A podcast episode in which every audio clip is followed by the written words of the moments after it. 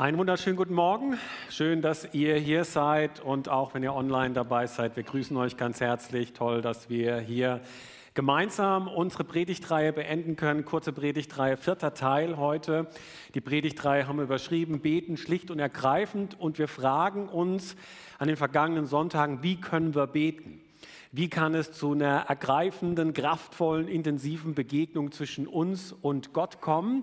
Und heute zum Abschluss will ich über das Thema reden, mit der Bibel beten soll noch mal ganz praktisch werden.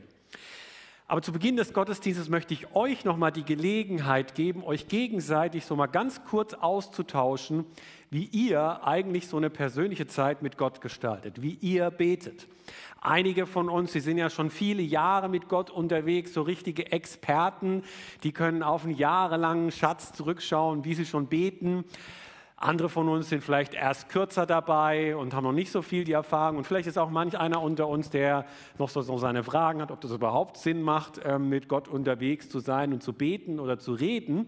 Ich lade euch ein, dass wir einfach mal aufstehen und einfach mal so Zweier-, Dreier-Austausch, kurz euch gegenseitig erzählt, wie ihr betet, wie ihr stille Zeit macht. Wenn ihr euch noch nicht kennt, könnt ihr euch auch vorstellen.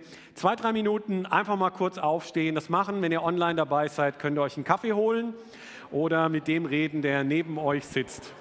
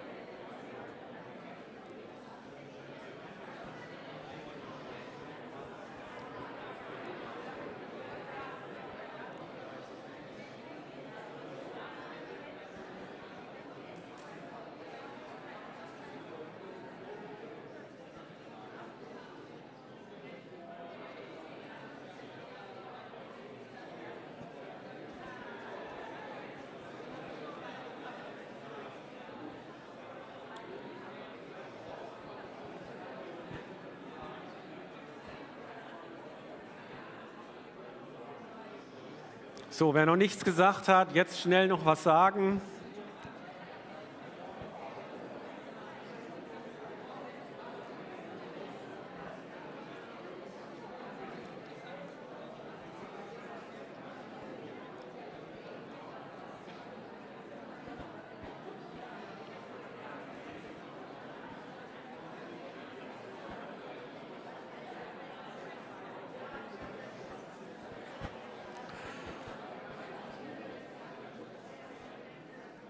So, ich danke euch. Ja. ja, ich danke euch. Vielen Dank, dass ihr mitgemacht habt. Und äh, ihr könnt ja die Gespräche gerne noch gleich beim Stehkaffee ähm, vertiefen. Ähm ja, bin ich ja froh, dass ihr was zu erzählen hattet. Richtig super. Leider fehlt uns jetzt die Zeit, das so jetzt gemeinsam zusammenzutragen, was ihr alles so gesagt habt. Ich fände das total spannend. Ist ja voll die Ressourcen, die hier im Raum sitzen. Fände es voll gut zu hören, wo es vielleicht Übereinstimmung gibt, wo es vielleicht auch Unterschiedliches zu berichten gibt. Ähm, wir haben ja gesagt, beten ist Beziehungspflege, Beziehungspflege mit Gott. In guten wie in schlechten Zeiten. Über die schlechten Zeiten, da hat der Tim vergangenen Sonntag drüber gesprochen, wie das sein kann, wie wir in notvollen Zeiten beten können. Aber wir haben gesagt, beten, das ist so diese Beziehungspflege mit Gott. Wir haben gesagt, das ist der Herzschlag unseres Glaubens. Und das Gute dabei ist ja, dass es nicht nur die eine richtige Möglichkeit gibt, sondern dass es Vielfalt gibt. Es gibt Vielfalt, wenn wir Gott begegnen wollen. Und Gott hat uns ganz unterschiedlich geschaffen und unterschiedliche Menschen haben unterschiedliche Zugänge zu einem und demselben Gott. Und ich finde das richtig befreiend und richtig gut, dass es eben nicht nur diese eine genaue, richtige Möglichkeit gibt, sondern dass da Vielfalt gibt. Und ich hoffe, ihr habt so ein bisschen davon gemerkt in diesem kurzen Austausch, den ihr gerade hattet. Wenn wir darüber sprechen, dass wir beten wollen, dann gibt es Vielfalt. Und das ist ja eine Vielfalt, die Gott tatsächlich geschaffen hat. Weil Gott uns unterschiedlich gemacht hat. Und ich habe so für mich festgestellt, mir hilft es, wenn ich mit anderen in Gemeinschaft bete. Da fehlte ich viel besser, weshalb ich in den vergangenen Jahren Teil von der Gebetsgemeinschaft war. Da musste ich zwar immer ein bisschen früh aufstehen, aber es hat mir geholfen, intensiv zu beten. Und ich habe gemerkt, für mein persönliches Gebetsleben, ich muss die Dinge immer wieder verändern. Ein und dasselbe, ein und derselbe Bibelleseplan, das funktioniert bei mir nicht. Ich brauche Abwechslung. Ähm, es gibt Vielfalt beim Beten. Weshalb, wenn ich heute was über die Bibel sage, dann möchte ich ein grundlegendes Prinzip deutlich machen, was ein persönliches Gebetsleben betrifft. Aber zuerst mal ist nochmal wichtig, uns zu vergegenwärtigen, wir brauchen ein persönliches Gebetsleben. Wir brauchen das. Wer dem lebendigen Gott begegnen will, der braucht ein persönliches Gebetsleben. Ohne das geht es nicht. Jesus Christus, der Sohn Gottes, macht uns darauf aufmerksam, wenn er sagt, wenn er betet, dann tut es nicht wie die Scheinheiligen. Sie beten gern öffentlich in den Synagogen und an den Straßenecken, damit sie von allen gesehen werden. Wenn du beten willst, geh in dein Zimmer, schließ die Tür und dann bete zu deinem Vater, der auch im Verborgenen gegenwärtig ist. Und dein Vater, der ins Verborgene sieht, wird dich belohnen. Vor 14 Tagen haben wir das ausführlich angeschaut, aber Jesus betont hier, Ihr braucht ein persönliches Gebetsleben. Er verbietet nicht das öffentliche Beten, haben wir gesagt. Er sagt aber, ihr braucht ein persönliches Gebetsleben. Darum geh in dein Zimmer. Ähm, das war wahrscheinlich damals so ein Vorratsraum in dem Haus, in dem man gewohnt hat. Ein kleiner Zimmer, ein kleiner fensterloser Raum und die Tür soll man hinter sich zuziehen und da ist Gott anwesend. Da soll man Zeit mit ihm verbringen. Gott ist im Verborgenen. Jesus verdeutlicht, du und ich, wir brauchen ein persönliches Gebetsleben. Wer sich jetzt fragt, Mensch, ich habe gar nicht so einen Raum, muss ich jetzt nochmal mein Haus renovieren oder sowas? Wir müssen uns erst nochmal so eine Vorratskammer bauen. Nein, darum geht es Jesus nicht. Wir müssen uns nicht in Details von Abgeschiedenheit verlieren. Jesus geht es darum, dass wir ein persönliches Gebetsleben pflegen. Und Jesus hinterfragt, hast du so ein persönliches Gebetsleben? Und sind deine privaten Gebete leidenschaftlicher als deine öffentlichen Gebete. Und wenn du und ich das nicht bejahen können, dann würde Jesus dir heute Morgen sagen, ändere das. Schau, dass du Zeit mit mir verbringst. Also, der Sohn Gottes macht uns darauf aufmerksam, dass wir ein persönliches Gebetsleben brauchen. Und die Frage ist, jo, wie sieht das jetzt aus? Wie kann das aussehen? Und ich glaube, bei aller Vielfalt, die es garantiert gibt, gibt es einige wichtige Prinzipien. Und das wichtigste Prinzip ist, glaube ich, ohne Gottes Wort wird es uns nicht gelingen, Gott zu begegnen. Ohne die Bibel wird es nicht möglich sein, dass wir Gott begegnen. Zu einer echten Begegnung gehört doch immer Kommunikation dazu. Und Gott hat es eben gefallen, seine Worte aufzuschreiben. Und das ist ja im Grunde genommen richtig gut für uns. Das ist ja wirklich wunderbar. Denn Gottes Worte, die wir in der Bibel finden, sind ja viel mehr als nur irgendwie aneinanderreihte Buchstaben, die gesamthaft irgendwie eine Information geben. Gottes Wort ist viel, viel mehr. Der Schreiber des Hebräerbriefes erinnert uns, denn eines müssen wir wissen, Gottes Wort ist lebendig und voller Kraft. Lebendig und voller Kraft. Gottes Wort ist nicht statisch, passiv und inaktiv, sondern dynamisch, transformativ, aktiv. Gottes Wort ist lebendig und voller Kraft und unterscheidet sich deshalb von unseren Worten total.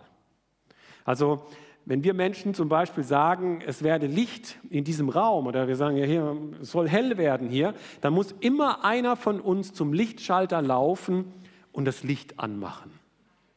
Bei Gott ist das anders.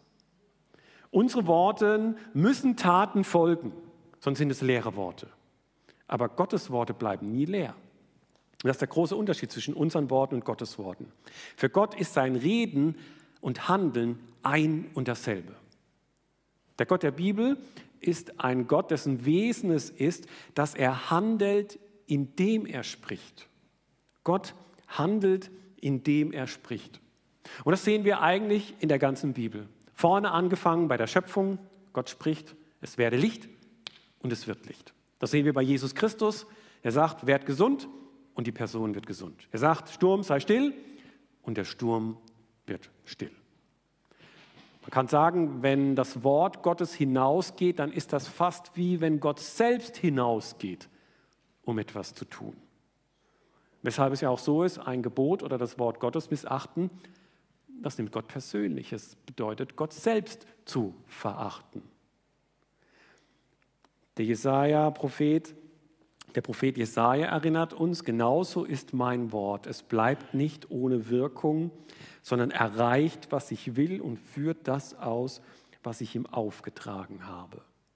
Wir können daher sagen, den Worten der Bibel begegnen bedeutet Gott in Aktion zu begegnen. Den Worten der Bibel begegnen bedeutet Gott in Aktion zu begegnen. Und deshalb ist es auch ein Unterschied, ob du die Zeitung liest, Herr der Ringe oder Kaufland-Prospekt oder Lidl-Prospekt oder eben die Bibel. Das ist anders. Wie kommen die Worte Gottes zu uns durch die Bibel? Und ich bin der Überzeugung, dass wir Gott hauptsächlich durch die Worte der Bibel begegnen können, die uns überliefert wurden. Ich will damit überhaupt gar nicht so das individuelle Reden des Heiligen Geistes einschränken. Ja, das gibt es und wir sollten das wertschätzen, dass Gott auch durch den Heiligen Geist zu uns spricht. Gott hat es gefallen, auf vielerlei Weise zu uns zu sprechen. Dennoch, es gibt dieses große, allgemeingültige Prinzip, Gott spricht zu uns durch die Bibel, durch seine Worte. Und wir antworten im Gebet. So treten wir in Begegnung mit Gott. Bedeutet das jetzt, dass die Bibel Gott ist, dass wir besser von einer Vierfaltigkeit sprechen sollten, von einer Viereinigkeit, dass wir die Bibel anbeten sollten? Nein, auf gar keinen Fall. Die Bibel ist und bleibt die Dokumentation der Worte Gottes. Und die Bibel mit Ehrfurcht, der mit Ehrfurcht zu begegnen, ja, das ist in Ordnung und das ist gut, aber Gott mit Ehrfurcht zu begegnen, das ist für uns zwingend. Weil aber Gottes Worte eben nicht bloß aneinander, aneinandergereihte Wörter sind und Buchstaben sind, aus deren Informationsgehalt hervorgeht, viel, viel mehr ist, müssen wir mit der Bibel arbeiten, wenn wir beten wollen, wenn wir Gott begegnen wollen. Weil Gottes Worte voller Kraft und Leben sind, weil Gottes Wort nicht leer zurückkommt, begegnen wir darin Gott selbst. Warum ist mir das wichtig? Warum ist das wichtig für uns? Nun, zum einen, ich glaube, wir haben es manchmal äh, schon vergessen, wie großartig das ist, dass wir überhaupt äh, die Bibel haben, das Wort Gottes. Wir schätzen das gar nicht mehr wert, dass wir so unbegrenzten Zugang zur Bibel haben. Ich glaube, manchmal ist das wie so ein Fitnessgerät im Keller, wo wir wissen, eigentlich wäre es gut, wenn ich das benutzen würde, aber wir tun es einfach nicht. Also wir haben so ein Teil im Keller stehen, wo ich genau weiß, ja, das wäre gut, Markus, wenn du dich da mal ab und zu draufsetzen würdest, aber es geschieht viel zu wenig. Warum ist das noch wichtig? Nun, manchmal, manche meinen ja auch, es bringt überhaupt gar nichts mit der Bibel äh, zu arbeiten oder die zu lesen. Es ist unzuverlässig, ungenau, wir müssen darin irgendwie die Worte Gottes zusammenglauben. Glaube ich nicht. Und dann gibt es auch noch solche ähm, Konferenzredner oder Buchautoren, die uns sagen, ja, wenn du wirklich Gott begegnen willst, dann musst du eigentlich ganz in die Stille gehen, du keine Worte verwenden, es muss ganz ruhig und still sein, nur wenige Worte sagen, du musst dich auf eine Wolke des Nichtswissens konzentrieren und fokussieren, was im Grunde genommen mittelalterliche Mystik ist. Und ich würde sagen, ja, das kann man vielleicht auch mal machen, muss man aber nicht, weil eben zu einer echten Begegnung immer Kommunikation dazugehört. Das ist einfach so. Sicher gibt es mit, zwischen meiner Frau und mir bewegende Momente der Stille wo wir uns tief in die Augen schauen und das ganz bewegend ist. Aber die gibt es ja nur, weil wir vorher eine ganze Menge miteinander geredet haben, oder? Und zugegeben, wenn es dann mal länger still ist, dann bedeutet das eher, dass wir Streit haben und dass wir nicht so gut miteinander gerade können. Oder stellt euch mal vor, wir würden diesen Gottesdienst ohne Worte gestalten. Wir hätten jetzt nur die Musik gehört und die Predigt würde nur daraus bestehen, dass ich euch einfach eine halbe Stunde angucke. Und dann vielleicht so ein paar Worte in den Raum werfe. Kreuz, Kerze, Kaffee, raus. Ich kann mir nicht vorstellen, meine Fantasie reicht nicht aus, dass das irgendwie schön wäre. oder zu, zu einer irgendwie tollen Begegnung kommen würde. Nein, die Worte der Anbetungszeit helfen uns, Gott nahe zu kommen. Und die Worte der Predigt helfen uns zu verstehen, was Gott in seinem Wort sagt. Und deshalb bin ich auch überhaupt gar nicht gegen stille Momente in einem Gottesdienst, auch die darf es geben. Bin auch nicht gegen stille Momente in unseren Gebetszeiten, auch die darf es geben. Aber zu einer echten Begegnung gehört Kommunikation dazu. Ihr merkt, ich will das heute Morgen betonen, zu einer echten Begegnung gehört immer Kommunikation dazu. Daher, wenn wir beten lernen wollen, dann müssen wir lernen, mit den Worten Gottes umzugehen die irgendwie einzubauen in unsere persönlichen Zeit mit Gott. Warum? Weil das einfach der hauptsächliche Weg ist, wie Gott mit uns kommuniziert. Das hat Gott sich so ausgedacht. Und dazu will ich ein paar praktische Impulse weitergeben. Und ich hoffe, die helfen euch und ihr könnt das vielleicht auch anpassen, wie ihr das braucht. Wenn ich so drüber rede, dass wir mit der Bibel beten, dann ist das für mich auch so eine ganz breite Autobahn, wo es verschiedene Fahrspuren gibt, wo jeder so diese Fahrspur nehmen kann, die ihm behagt, wo er in der Geschwindigkeit auch sich vorwärts bewegen kann, wie er sich das wünscht. Und wenn ich von einem persönlichen Gebetsleben spreche, dann denke ich, dann schlage ich mal vor, dass so zwei Gebetszeiten für uns sinnvoll sind. Eine am Abend und eine am Morgen. Und ähm, ich habe das auch ganz praktisch nochmal zusammengefasst. Ihr findet am Ausgang einen DIN A4-Zettel, den ihr mitnehmen könnt. Und online könnt ihr euch das runterladen in der Videobeschreibung. Oder wenn ihr sagt, ich will keinen Zettelkram mitnehmen, dann könnt ihr das auch zu Hause nochmal runterladen. Oder wenn ihr es vergesst. Doch zunächst mal, warum überhaupt zwei Gebetszeiten? Wir könnten ja auch sagen drei oder sieben oder zwölf. Die Jünger waren zwölf, komm, lass uns zwölf Gebetszeiten am Tag einpflegen. Ist schwierig und nicht so praktisch. Und außerdem, das finde ich hochinteressant, wenn wir in das Gebetsbuch der Bibel schauen, da finden wir ganz am Anfang einen Abendpsalm und einen Morgenpsalm.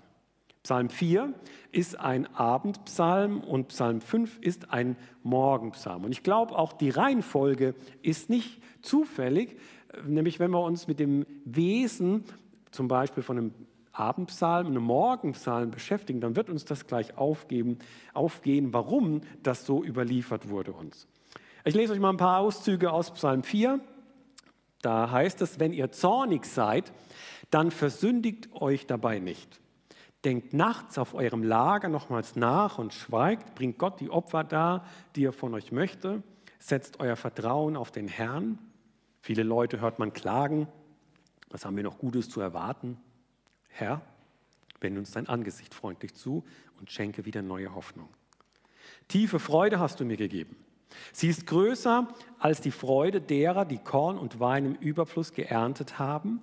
In Frieden kann ich mich nun hinlegen und schlafen, denn du, Herr, gibst mir einen Ort, an dem ich unbehelligt und sicher wohnen kann. Ihr merkt, bei einem Abendgebet geht es darum, in Frieden einzuschlafen. Grundsätzlich ist es ja manchmal nicht so schwer, abends einzuschlafen, wenn man ziemlich müde ist. Aber ich glaube, es gibt zwei unterschiedliche Arten einzuschlafen.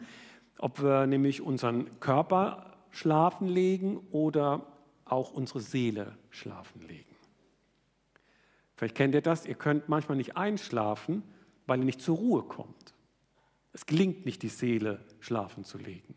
Oder ihr merkt, ihr wacht in der Nacht plötzlich auf und es sind so viele Gedanken im Kopf, weil die Seele keinen Schlaf findet. Der Körper ist zwar müde, aber die Seele kommt nicht hinterher. Und David macht in diesem Psalm deutlich, es gibt eine Art zu beten, wie wir auch unsere Seele schlafen legen können. David erklärt, wie das aussehen kann. Er sagt zunächst, ähm, gelb, denkt nachts auf eurem Lager nochmals nach und schweigt. Denkt nochmal über den Tag nach und überleg, was ist dir da widerfahren, was ist passiert. Und das sagt er ja nicht zu Gott, sondern das sagt er zu seinen Lesern. Aber dann wendet sich er sich Gott zu und sagt, Herr, wende uns dein Angesicht freundlich zu und schenke wieder neue Hoffnung. Da richtet er sich an Gott. Und für uns ist ja das Bemerkenswerte, wir müssen Gott nicht darum bitten, dass er, sie, dass er sein Angesicht uns wieder freundlich ähm, zuwendet. Das macht Gott schon. Durch seinen Sohn Jesus Christus, der für unsere Schuld und Sünde gestorben ist, der auferstanden ist und lebt, schaut uns Gott permanent freundlich an. Diese Bitte müssen wir nicht äußern. Aber wir merken, bei David bewirkt das eine Veränderung. Er sagt nämlich dann, tiefe Freude hast du mir gegeben. Sie ist viel größer als die Freude derer, die Korn und Wein im Überfluss geerntet haben. In Frieden kann ich mich nun hinlegen und schlafen. Das heißt also, all die äußeren Umstände, die einen so plagen können, wie Korn und Wein, gibt es genug Wasser. Der Pilz macht dir das Korn nicht kaputt. Der Wein wird der Hagel die Reben nicht kaputt machen und klappt das mit der Hefe und alles, dass es einen guten Wein gibt.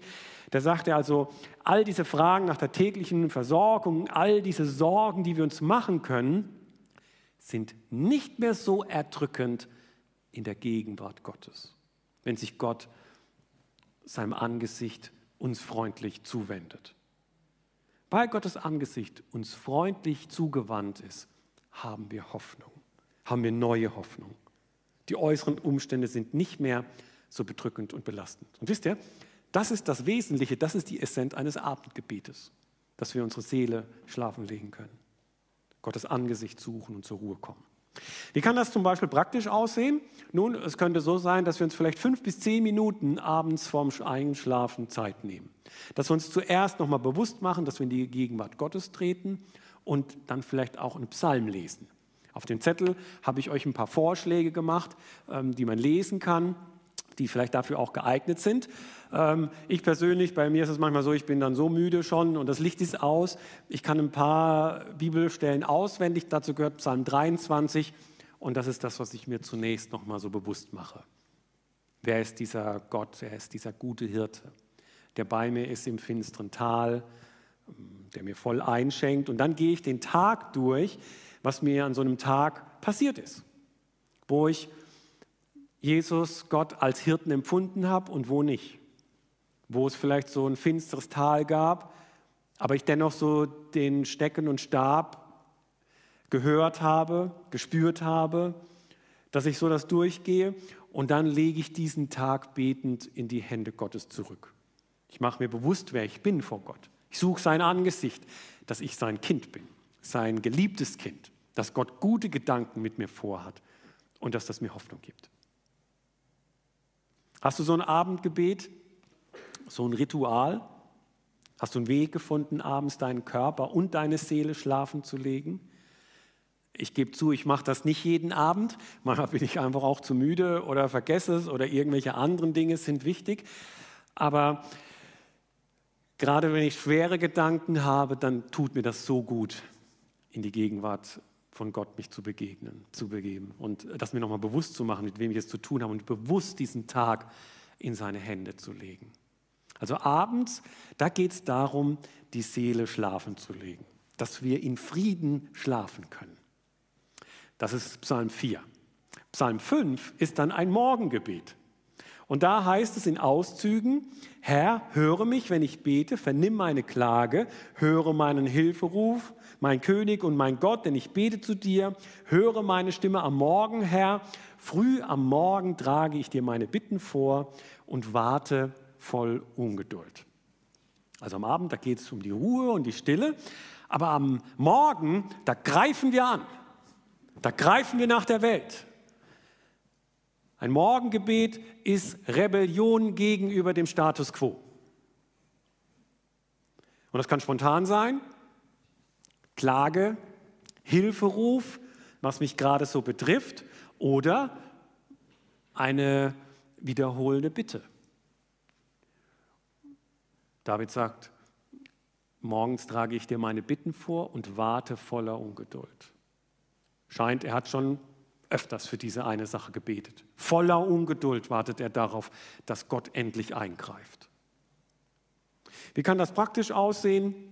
Ich persönlich nehme mir mehr Zeit für ein Morgengebet, weiß, wir sind alle unterschiedlich, es gibt Vielfalt und manche machen das abends, ich kann das abends nicht machen, bin ich viel zu müde für äh, weshalb ich morgens mehr Zeit darauf wende, vielleicht 15, 20 Minuten ähm, könnte man schon das was machen. Und ähm, einen konkreten Vorschlag findet ihr auch auf dem Flyer.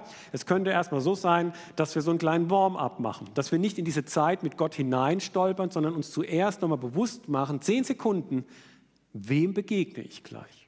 Was passiert jetzt gleich, wenn ich Gottes Wort lese? Dass wir so ein Warm-up haben, dass, das, dass wir da nicht hineinstolpern. Und dann lese ich irgendeinen Abschnitt aus der Bibel. Das ist bei mir nie ein Zufall, weil ich meistens im Bibelleseplan folge aus der U-Version, dieser Bibel-App. Oder manchmal habe ich es auch lieber. Ich halte äh, die Bibel in der Hand und lese dann durch einen Brief fortlaufend durch und fange halt an und höre auf, wann mir es beliebt.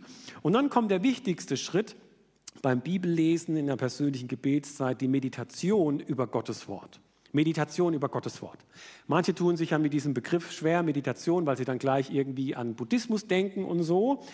Mir ist dabei wichtig zu betonen, biblische Meditation ähm, bedeutet nicht, dass wir unser Denken ausschalten oder dass wir uns innerlich irgendwie leer machen, wie das bei der buddhistischen Meditation der Fall ist. Eigentlich ist vielmehr das Gegenteil. Es bedeutet, dass ich mich mit meinen Gedanken ganz auf Gott ausrichte.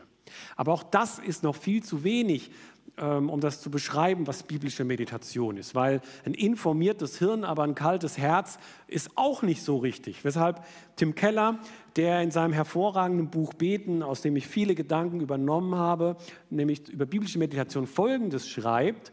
Biblische Meditation heißt, dass ich die Wahrheit Gottes in mein Herz aufnehme, bis sie dort ein Feuer entfacht, einen göttlichen Schmelzofen, der die Art, wie ich mit Gott, mit mir selber und mit der Welt umgehe, umschmiedet und verändert.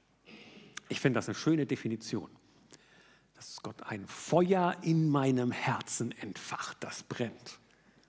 Und so ist die Meditation über Gottes Wort der beste Weg, eine Brücke von Gottes Wort in mein persönliches Gebetsleben, in meine persönliche Zeit mit Gott zu bauen. Und ich persönlich muss sagen, mache ich das nicht, mache ich nicht diesen Schritt der Meditation, dann ist manchmal so meine Gebetszeit, meine Begegnung mit Gott vielleicht eher so wie der Pflichtbesuch bei lästigen Verwandten, die wir vielleicht haben und da immer wieder mal hin müssen. Aber wenn ich anfange, über Gottes Wort zu meditieren, dann merke ich plötzlich, wie das intensiv wird. Drei Fragen könnte man sich da stellen. Erstmal, was heißt das, diese Bibelstelle über Gott? Was sagt die über mich? Und das Dritte, welche Veränderung brauche ich in meinem Leben? Wozu regt dieser Abschnitt, den ich gelesen habe, an? Und wenn ich mich dem aussetze, dann passiert ja Folgendes, der Heilige Geist fängt an zu wirken. Ich gebe dem Heiligen Geist Raum in meinem Leben, dass er Einfluss auf mein Denken nimmt. Mache ich das nicht, gebe ich dem Heiligen Geist eigentlich keinen Raum. Aber wenn ich anfange, über Gottes Wort nachzudenken und mir diese Fragen stelle, dann fängt doch der Heilige Geist an, zu mir zu sprechen. Und dann in dem dritten Schritt kann ich beten und all die Gedanken, die ich vielleicht so hatte, einfach auch in Gebete packen. Und immer wieder, aber nicht jedes Mal, packt das mein Herz. Und ich fühle mich Gott nah und verbunden und ich spüre tatsächlich dieses Feuer in meinem Herzen. Aber nicht jedes Mal.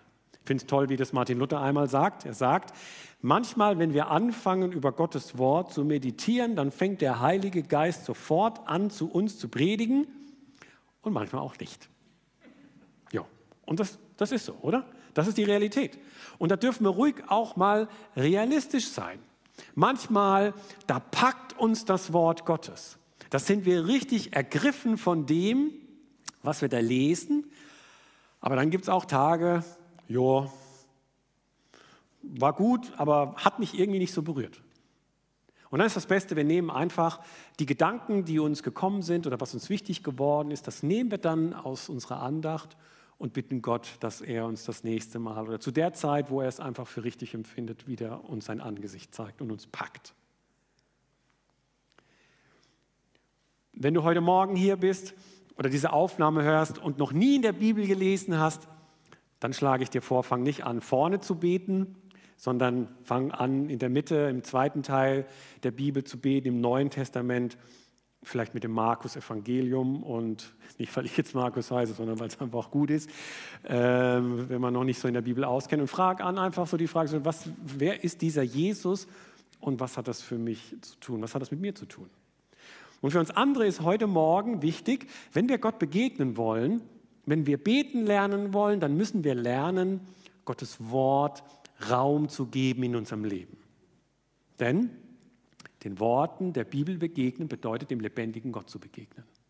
Und bei aller Vielfalt, die es ohne Zweifel gibt, es gibt dieses grundlegende Prinzip, ohne Gottes Wort wird es uns nicht möglich sein, Gott zu begegnen. Zum Schluss dieser Predigtreihe will ich euch eine Rückmeldung vorlesen, die ich ähm, auf diese Predigtreihe bekommen habe, die aus unserer Mitte kam, mich sehr gefreut hat. Da schreibt jemand, seit vier Jahren gehe ich meinen Glaubensweg erneut. Und es macht mir Spaß, auch wenn ich viele Defizite erkennen muss, so auch beim Beten. Von daher danke für die Predigten zum Thema Gebet, die ich bis jetzt hören durfte. Sie haben mir einen weiteren Impuls gegeben. Ich bin kein guter Beter. Ja, mein Beten ist definitiv eine Dauerbaustelle, an der noch viel gearbeitet werden muss. Gott kennt mich und meine Geschichte. Er kennt meine Stärken und Schwächen. Und ich glaube nicht, dass es Gott einem schwer machen will, die Beziehung zu ihm zu pflegen. Ich vergleiche das mit einem verliebten Paar. Das wird sich auch nicht Stein in den Weg ihrer Beziehung legen. Im Gegenteil. Gott hat für jeden eine unterschiedliche Vorgehensweise. Jeder muss seine eigene Form des Betens finden, genauso wie jeder unterschiedliche Arten der Beziehung hat. Und ich fand das großartig, weil das stimmt. So ist es. Gott will es dir und mir nicht schwer machen, ihm zu begegnen. Beten ist eine individuelle Angelegenheit. Beten ist eine geistliche Tätigkeit, die uns von Natur aus nicht entspricht, weshalb wir beten lernen können.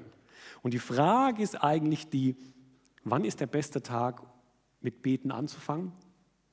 Ist das in diesen Tagen, wenn wir in Krisen drin stecken? Nein, ich glaube nicht. In Krisen das hervorzuholen, was wir dann brauchen, was wir in guten Zeiten nicht gepflegt haben, gelernt haben, das funktioniert weder für eine menschliche Beziehung noch so gut in der Beziehung mit Gott in guten Zeiten anfangen, beten zu lernen. Das hilft uns gerade in den Krisenmomenten unseres Lebens, mit Gott zu reden.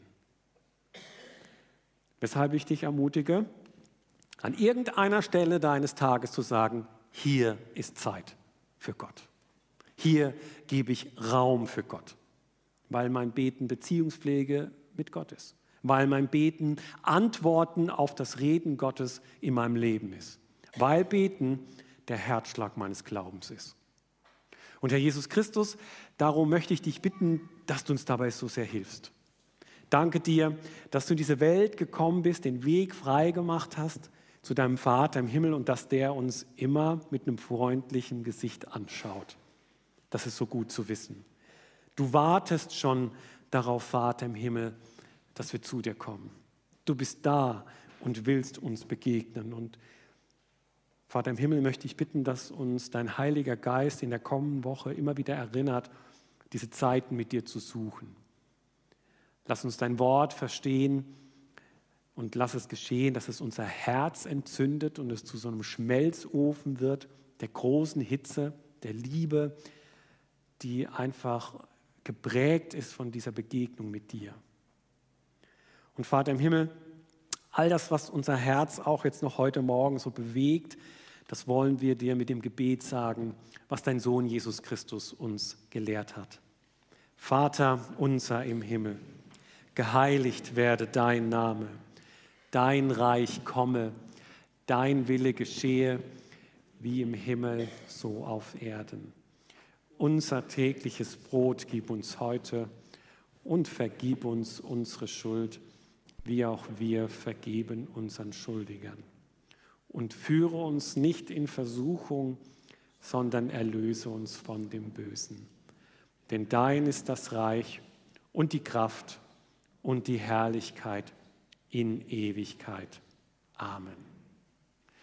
Bitte setzt euch hin. Wir dürfen auf dem Vortragslied hören. Darin heißt es, wir beten, weil du bist, wie du bist. Wir feiern die Liebe, die uns vertrauen lässt, die uns niemals fallen lässt, die bleibend in uns ist.